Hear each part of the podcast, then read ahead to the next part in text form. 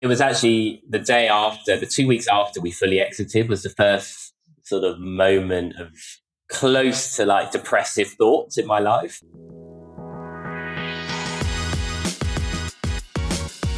Welcome back to Series 10 of 40 Minute Mentor, the podcast on a mission to raise aspirations and inspire the next generation of category defining founders. From purpose led entrepreneurs to Olympic champions, you'll learn firsthand from today's successful leaders on what it takes to be brilliant all in just 40 minutes. Today's 40 minute mentor is Nick Telson, entrepreneur, angel investor, podcaster, and startup mentor.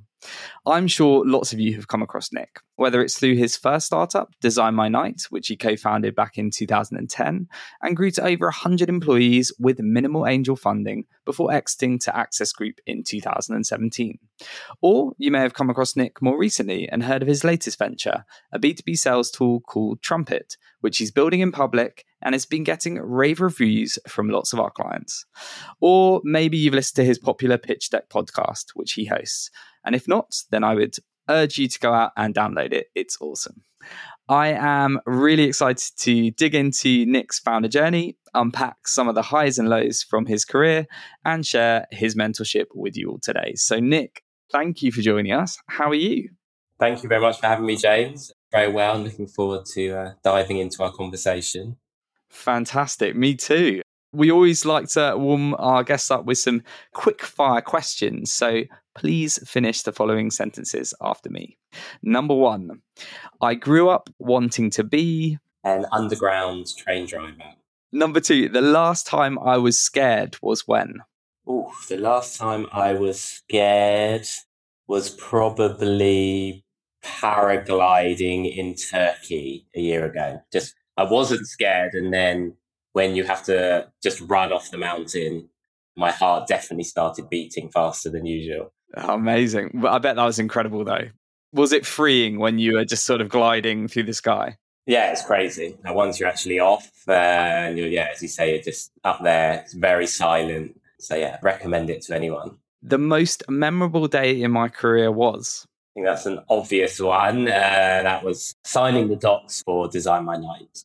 Yes, can't wait to dig into that a bit later.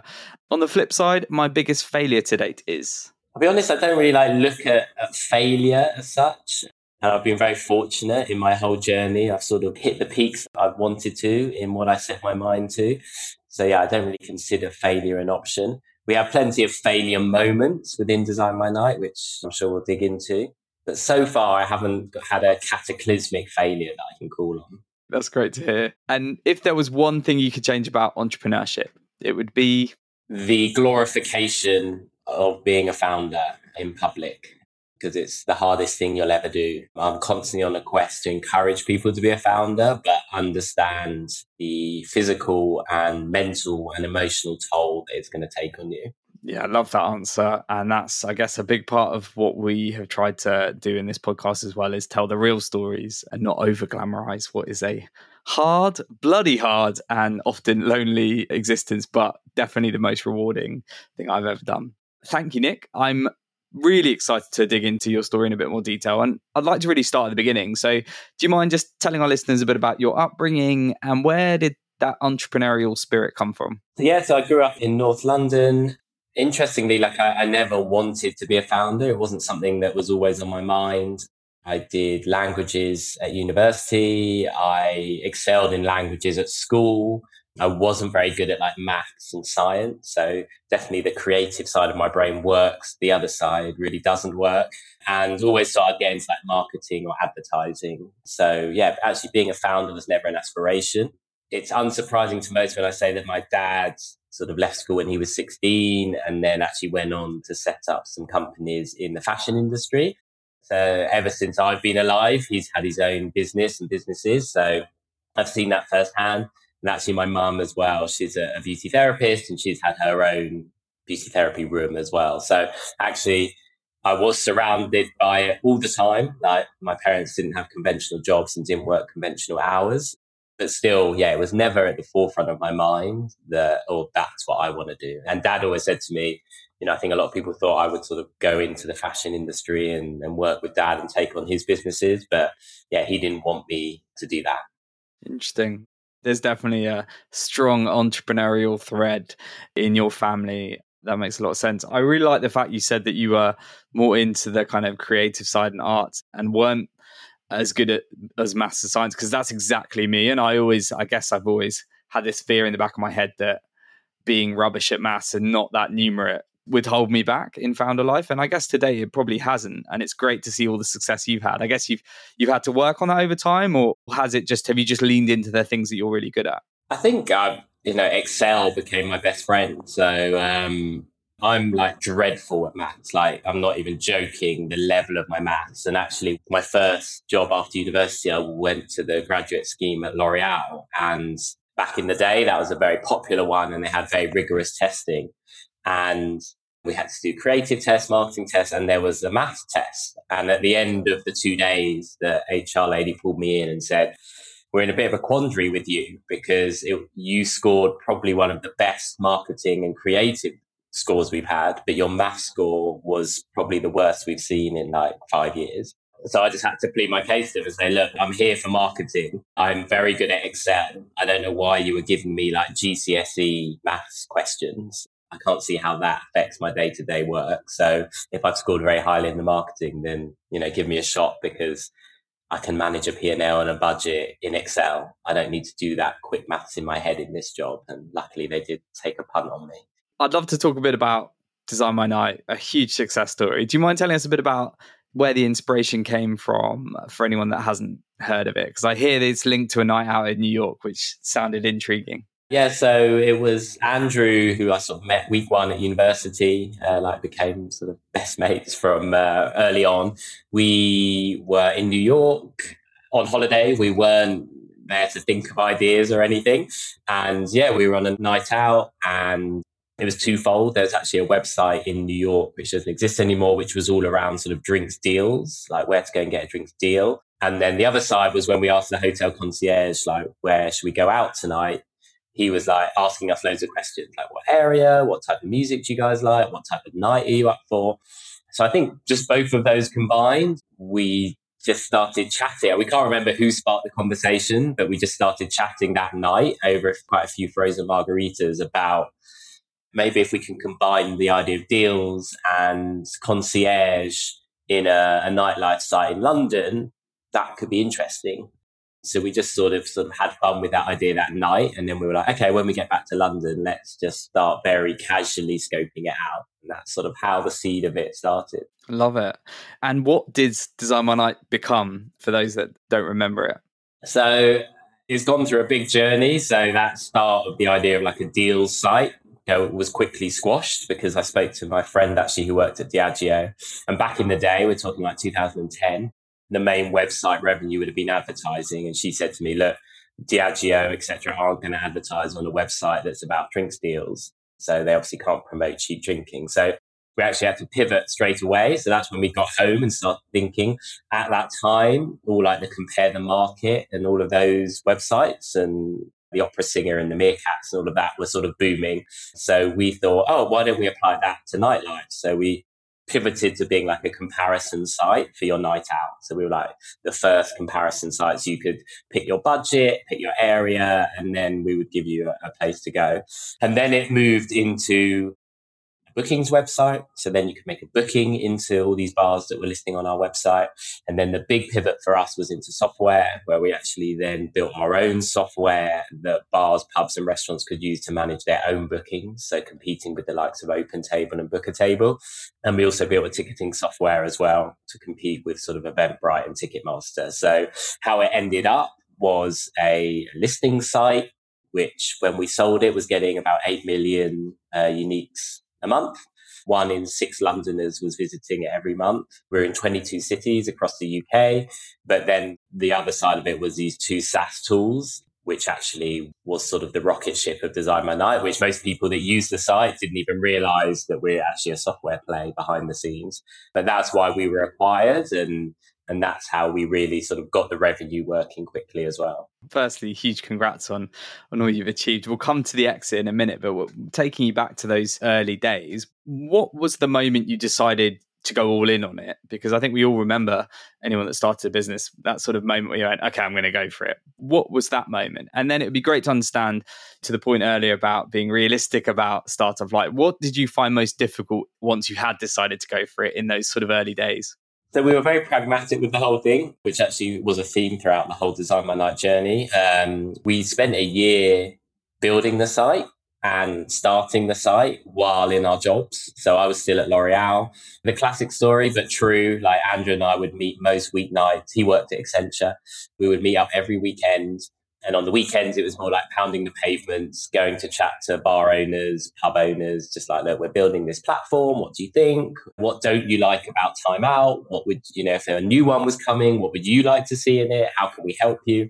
We did that every weekend. And on the weeknights when we met up, there's a, a, Starbucks just off Regent Street because he lived in South London, I lived in North London. So we met pretty much every night in that Starbucks with good Wi Fi. And that was more about the website itself and the strategy. So we did that for a year. But the pragmatic side of it was we just saved hard. So we knew we would need our own personal cash and we were very fortunate enough to be earning good money. So, you know, we made that conscious decision not to go out really limit sort of going for dinner with friends and, and just save hard for that year.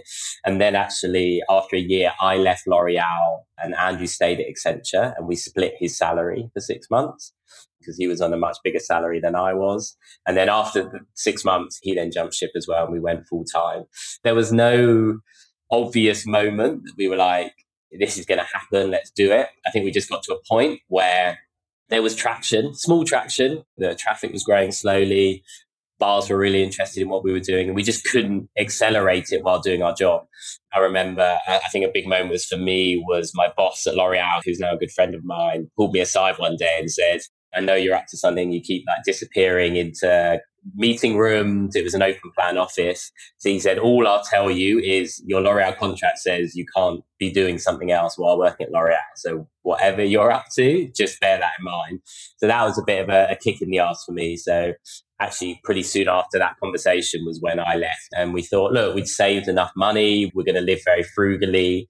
There is traction. We've got to give this a go now. Let's go for it this says a lot about the pragmatism, yes, but also just the hard graft and the commitment and the time. Like it's just a great example to I think young entrepreneurs of uh, you know one way of doing it, and you did it with minimal funding. You built this amazing business, grew the team to over hundred. You must be so proud of so many different things, and there's you already alluded to the evolution of the business. But what were the kind of highlights in that time that you look back on? It's just like that was incredible. The team we built was amazing. Like uh, we managed small teams at L'Oreal and Accenture, but how we nurtured the team because we didn't raise big funds, we could hire like juniors. So we worked very hard hiring on personality rather than CV. We hired people that wanted to start a career that were passionate about the project. Um, we gave everyone share options in the company. Early on, we built this young team around us that were like sponges that had the right personality to succeed. And Andrew and I just worked very hard with them on growing them as managers, growing them in the culture of what we wanted our managers to be at Design My Night, and actually seeing their progression. And, you know, when we sold pretty much all of the early sort of 10 people were still there and in managerial positions across the business. I can't think of one time where we hired in a manager externally, to be honest. So that was a conscious decision we had to do because of budget and it required a lot more effort from us as founders because we had to be on top of every department while also growing those people. But that was a really proud moment. And now a lot of them have gone on, uh, so not Design My Night, have gone on to amazing careers in their department in big companies. Some are starting their own businesses as well. Sort of seeing them all go on is brilliant. Yeah, that's great. And really hard to do as well, to do it that way, especially when you have so many other things to invest that time in people is super impressive. And I'm looking forward to coming back and talking a bit more about that. And obviously, the exit happened in 2017 to Access Group. What was that like? I mean, you said it was the proudest moment of your career earlier, but it's so hard to beat that. So I'd love to know, like, firstly, how you felt in that moment, but also what made you then decide to go again with Trumpet. So The exit process was actually like eight months. So it wasn't the case that, you know, you might see in TechCrunch or whatever, this company come along and slap cash on the table. So it was a, an eight month process. We spoke to lots of bit. We, we, at that point, we were actively selling the business. So we'd reached a level of revenue and EBITDA profit that we knew we'd get a valuation that we were happy with as founders. So it was a very conscious decision that we went out to market and, and put us, ourselves on the rack to sell. So it was a long process. We spoke to lots of businesses. We had lots of meetings. So I think it was more a sense of just relief in the moment, getting the deal over the line. And it was a bit of a stressful last day as well. So we were meant to sign the docs at like 9 a.m., but we didn't sign them until like 6 p.m.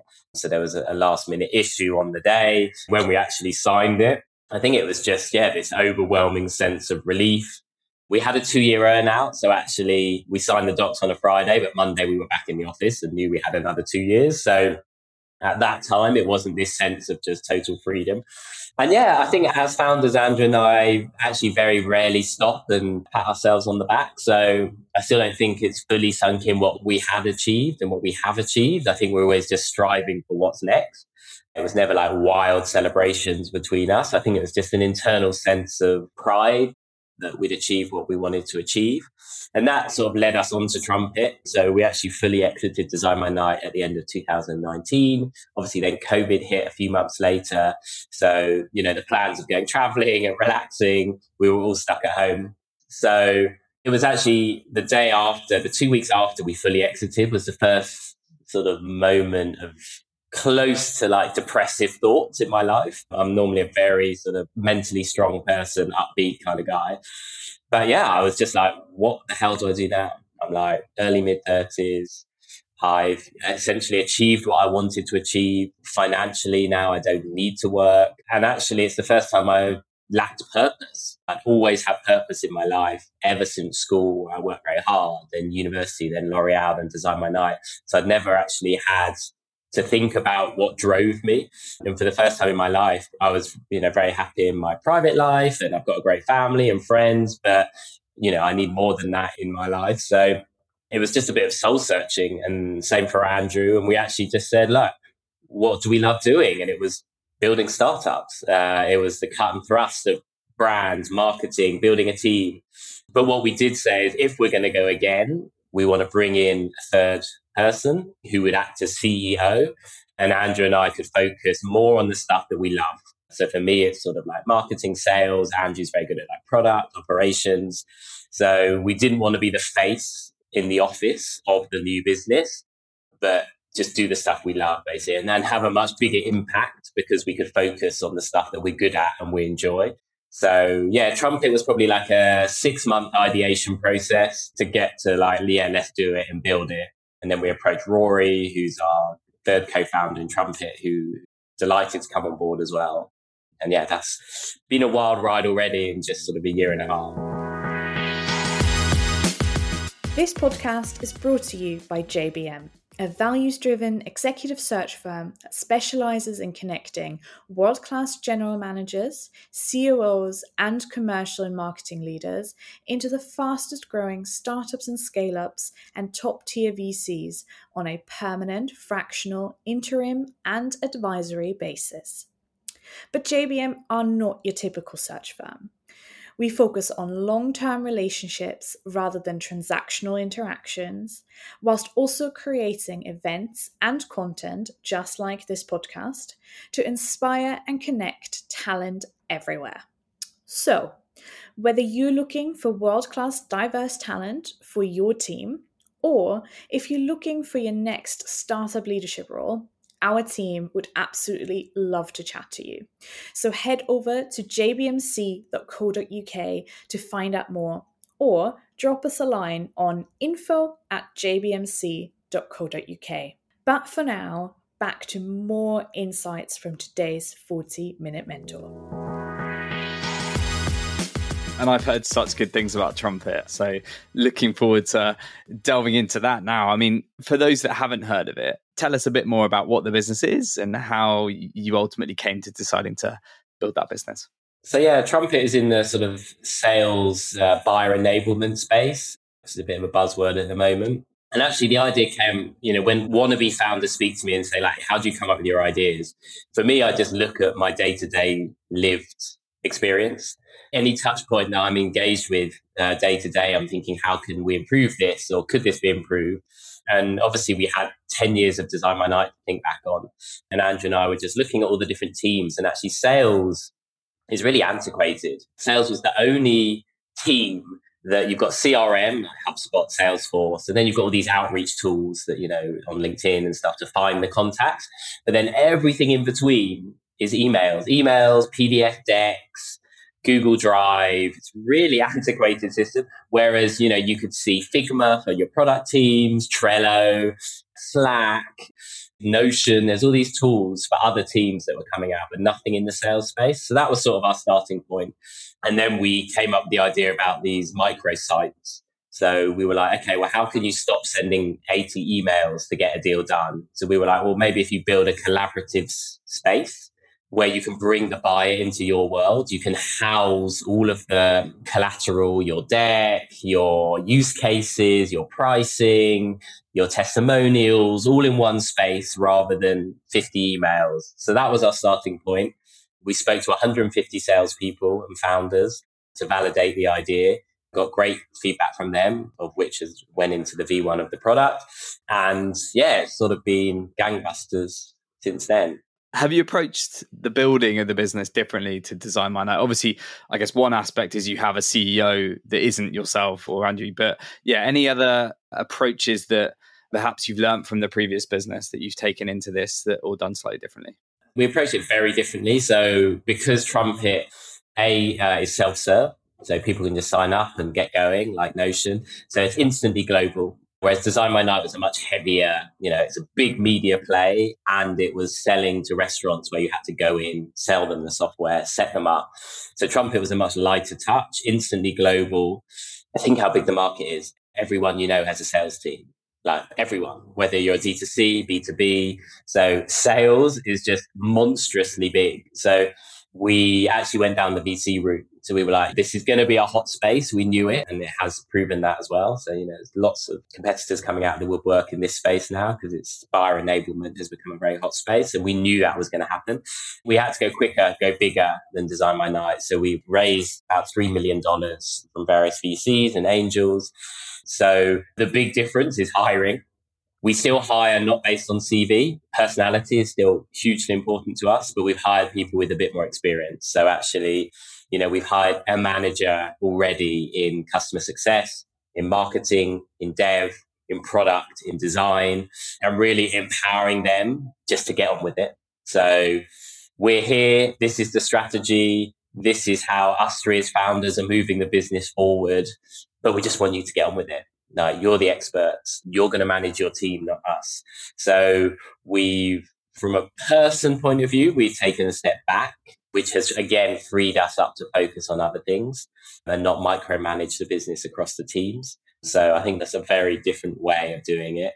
But again, one thing I'm adamant on is not just hiring someone from Stanford on a hundred grand. Like we still act like we don't have much money. So every penny we spend as founders, we question it. We won't just offer someone else an extra 10 grand because they've asked for it. So we still run it very frugally, but we're just hiring a bit further up the ladder than we were at Design My Night.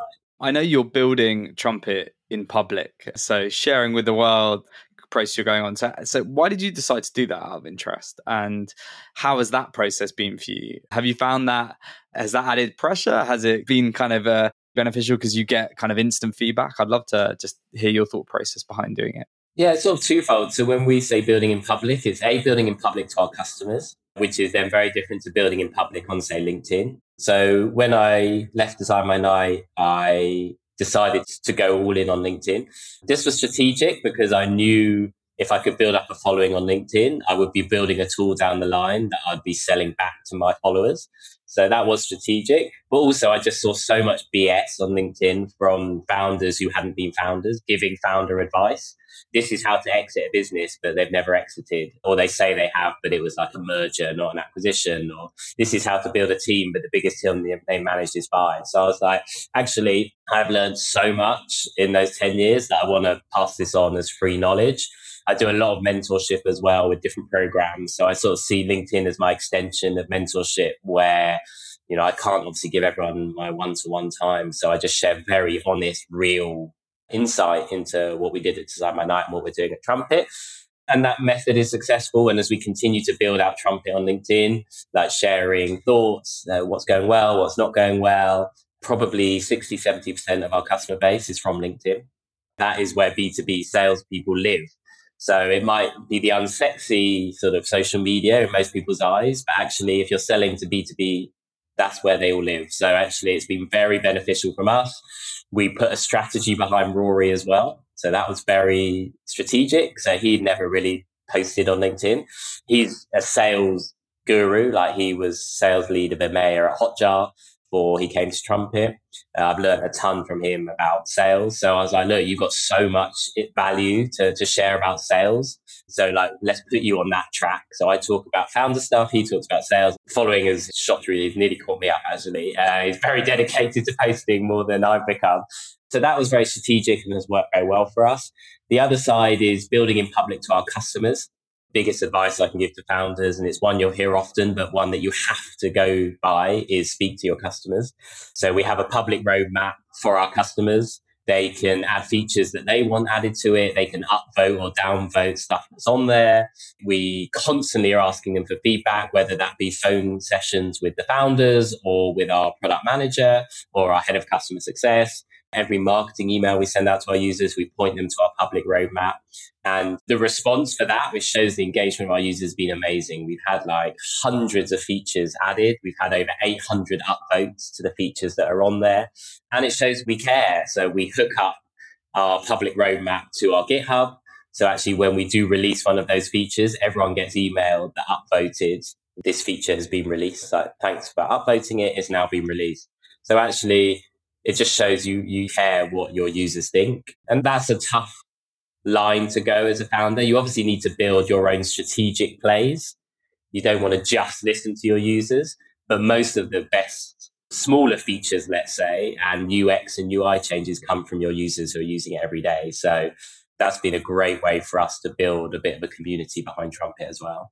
I'm sure for the customers, there's validation there. They feel like they're having an impact in building their business to suit their needs. This is the win win, really. It's fantastic to hear. You've obviously been going for two years now. I've heard amazing things about Trumpet. I am actually going to sign up because I feel like this is perfect for JBM. And I've, I was talking to somebody the other day about it. So I'm excited to explore it myself. But what have been the, the best bits so far? And I'd love this is obviously a huge, huge, there's, the market is massive for you. So what have you achieved to date? If you're happy to share some facts and figures and exciting stuff, and what are the plans for the future? Because it feels like the sky's the limit for you. We have got over 5,000 users on the platform now, which is great. Some incredible logos. I think we thought it would take a while to get to those enterprise customers, but you know, we've got the likes of Sky, Amex, OpenTable using our platform. Um, so like very big logos uh, across their teams. We actually support customer success as well. So you, you can onboard in our microsites. So, you know, our best users are using us across outreach, account execs and customer success. And you see this one microsite, as we call them pods, all the way across the journey, which is great to see. We're growing quickly. Uh, we always want to grow faster. Obviously, the VCs want us to grow faster as well. But the double digit growth we're seeing month on month is well above what you would hope for of a fast growing company. So that's great. We've got customers across US, Europe, and, and UK already. For us, where it can go. You know, our pitch to the VC and which we stand by is there's no reason why we can't be as big as as a Slack. So, you know, every business we want Trumpet to be that sort of HubSpot or Salesforce in their sales stack. So it's okay, our sales team are going to use HubSpot and Salesforce and Trumpet. Our communication platform is going to be Teams or Slack. Our marketing team are going to use Canva and Figma. There's no reason why Trumpet can't be as big as that and be as pivotal in their tech stack. And I think the tough thing we've hit is the, obviously the macro climate at the moment. So everyone's tightening their belts. Everyone's not everyone, but lots of companies, especially scale ups, are cutting their workforce. But look, we built Design My Night in 2010, which was recession. And what we learned about building a nightlife site in a recession is people, especially in the UK, want to go to the pub. So they might not go on holiday because they can't afford it, but they'll sure as hell go for a drink. So actually, it was a good time for us. And what we're seeing with Trumpet, our whole mantra is we will help you close more deals and we will help you close them quicker. So it's basically more revenue quicker. So we're not just a nice to have, like we are here to get you more revenue and quicker. So that message is resonating really well. We're also doing a bit of an interesting play whereby we've integrated with all the tools you can imagine. So you can drop them into your microsite, you know, Google Slides and Loom and Vidyard and HubSpot. You can drop them all in your pod. But we're also building our own versions of those. So we've just built our own Loom. We built our own version of Typeform. We built our own version of DocuSign. We're just about to launch our own proposals platform. So actually what we also say to our customers is we can save you about 400 quid a month per seat by not having to buy all these tools because they're already included in Trumpet. But if you do love DocuSign and you want to use DocuSign, hey, we, are integrated with DocuSign as well. So, you know, another line we can do in this macro climate is not only are we helping you close more deals quicker, we're also saving you money at the same time from using all those tools. That's sort of the message we're going out to the market with. Love it. Thank you for sharing that, Nick. Uh, super exciting. And I can also see why this time around you decided to go down the VC route. Whereas with Design My Night, it was pretty much bootstrap. Tell us a bit about your decision making process for that. And how have you found the fundraising process? You're clearly, you know, super experienced entrepreneur who's done the other way. So yeah, how have you found that? I did talk a lot about bootstrapping on LinkedIn, obviously, because we did it at Design My Night. And I think I got a bit of heat when I said Trumpet, we've just raised VC money. But there's no right way to do it. There's no right or wrong way to do it. Uh, bootstrapping, it was our first business. We didn't even know about fundraising really. I was like early mid 20s.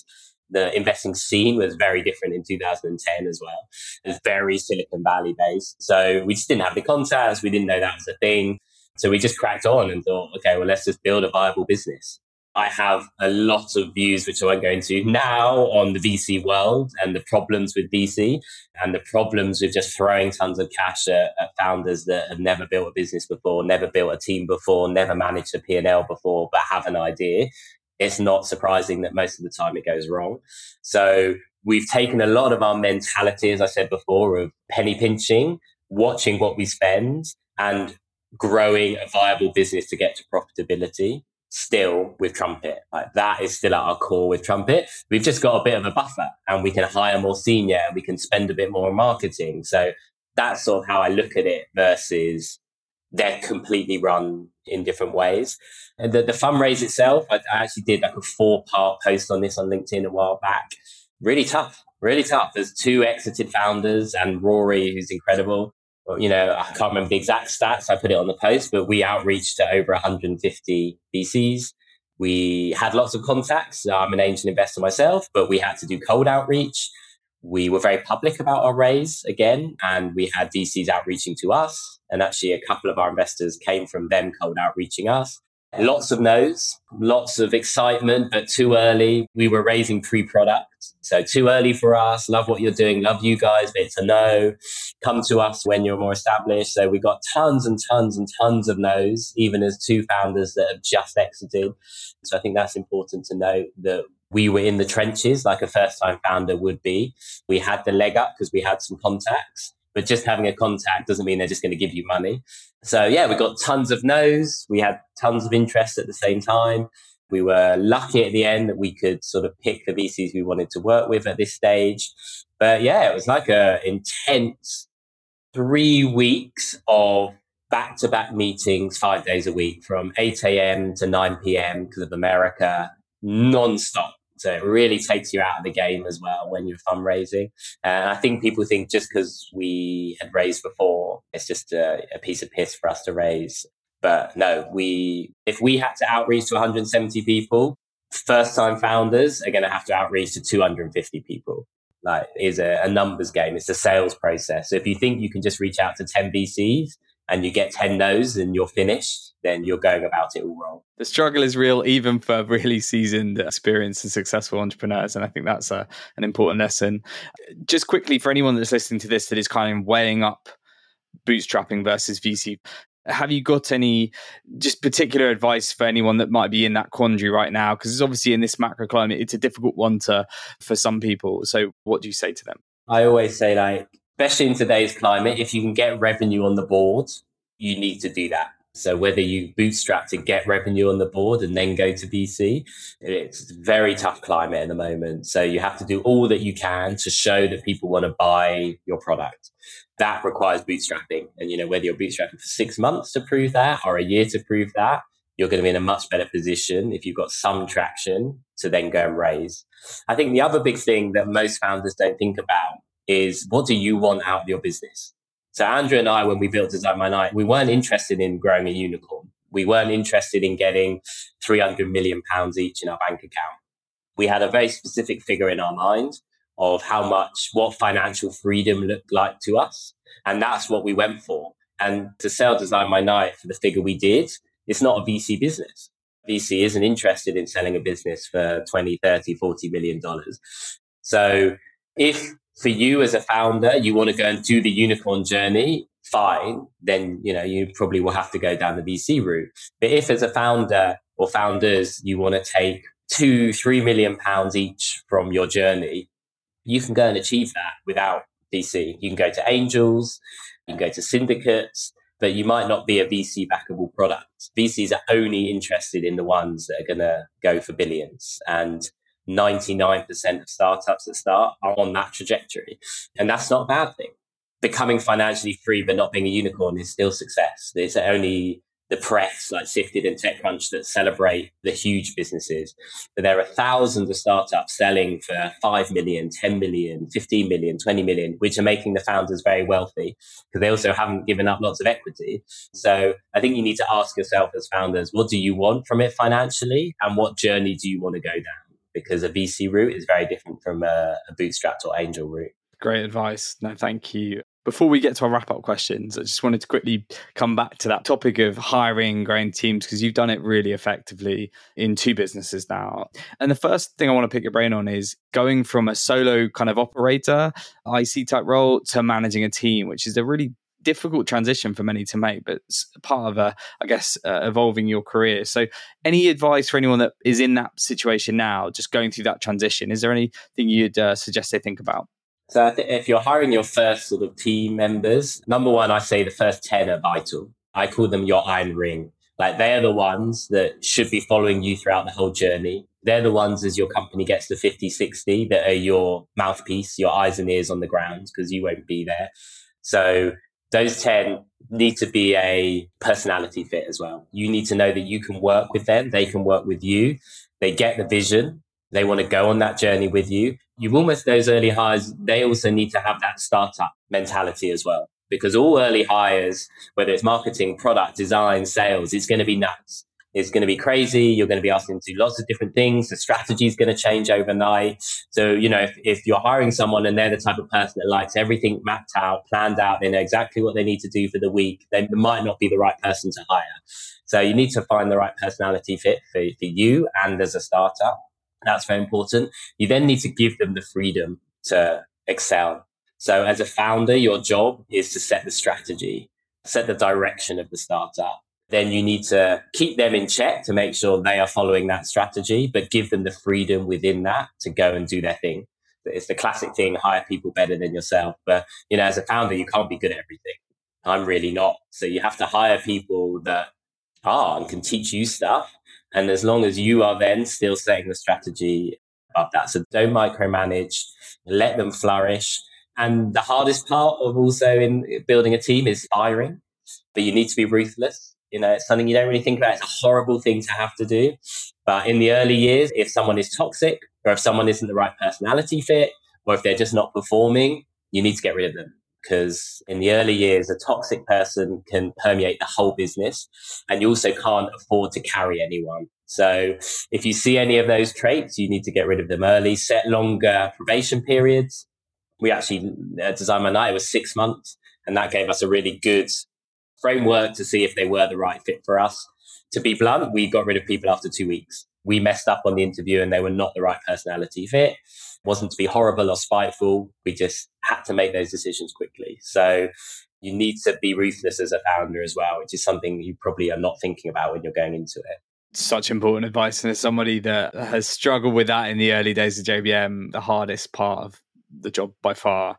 But I've also learned the importance of acting quickly, and you can still do that in a human way, can't you?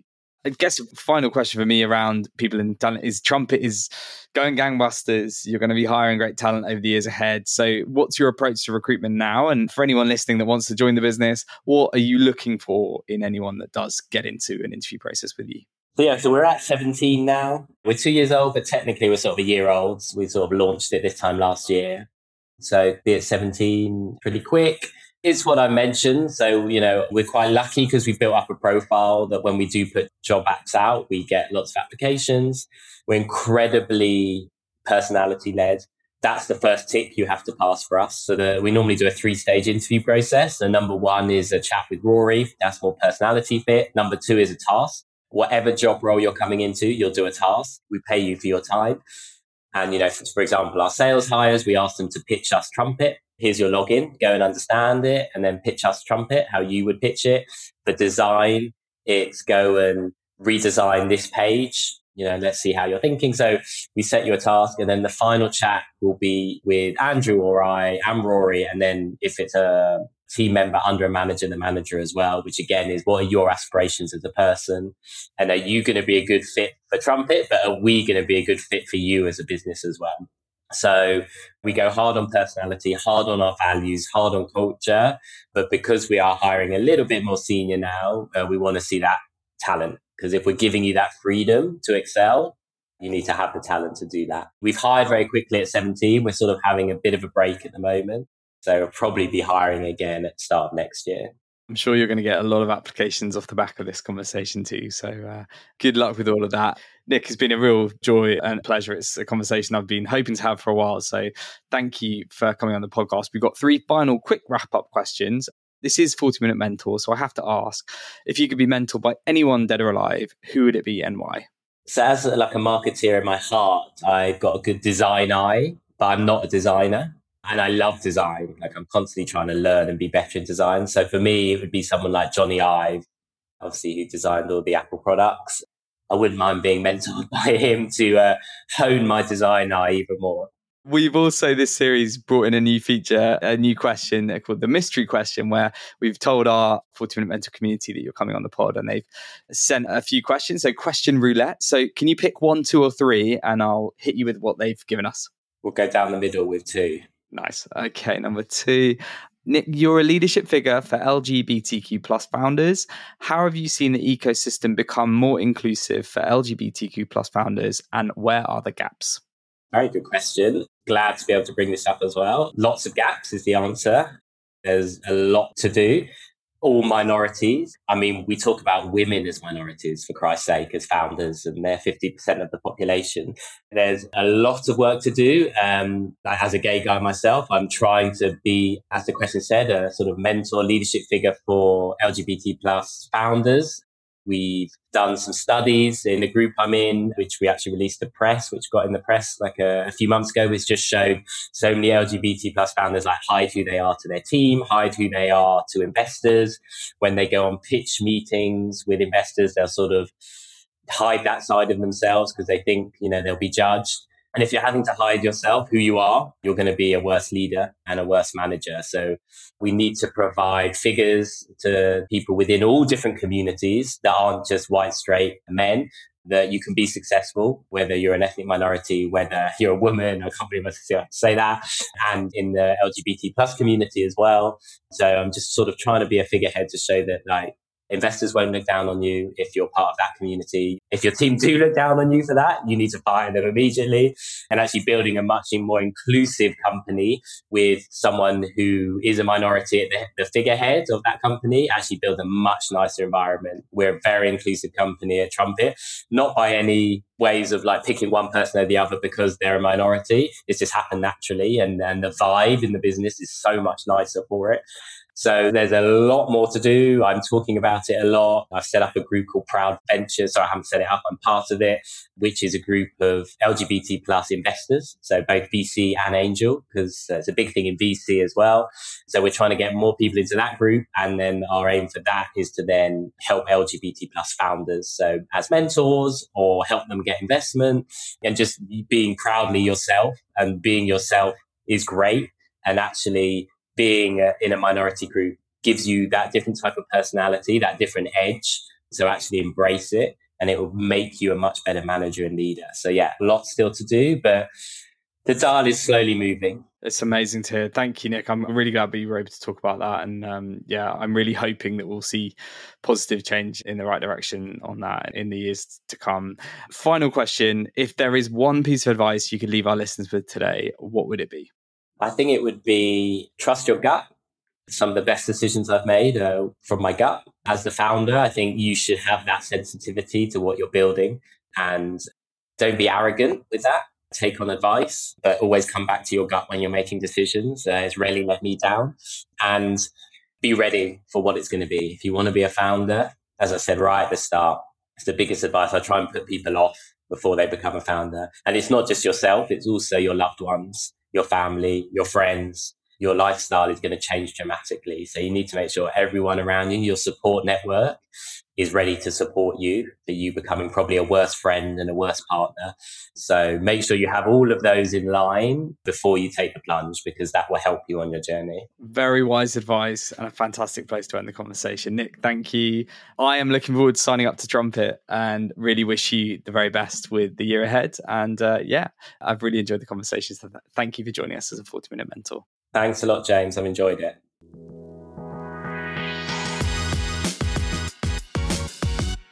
That's all from us today, but do make sure you check out the links in the show notes for more on today's 40 Minute Mentor. And if you have any recommendations for future guests, then why don't you drop our head of marketing and 40 Minute Mentor producer, Hannah, a line on hannah at jbmc.co.uk. Thank you so much for your ongoing support, and I look forward to seeing you again next week for more pocket sized mentorship.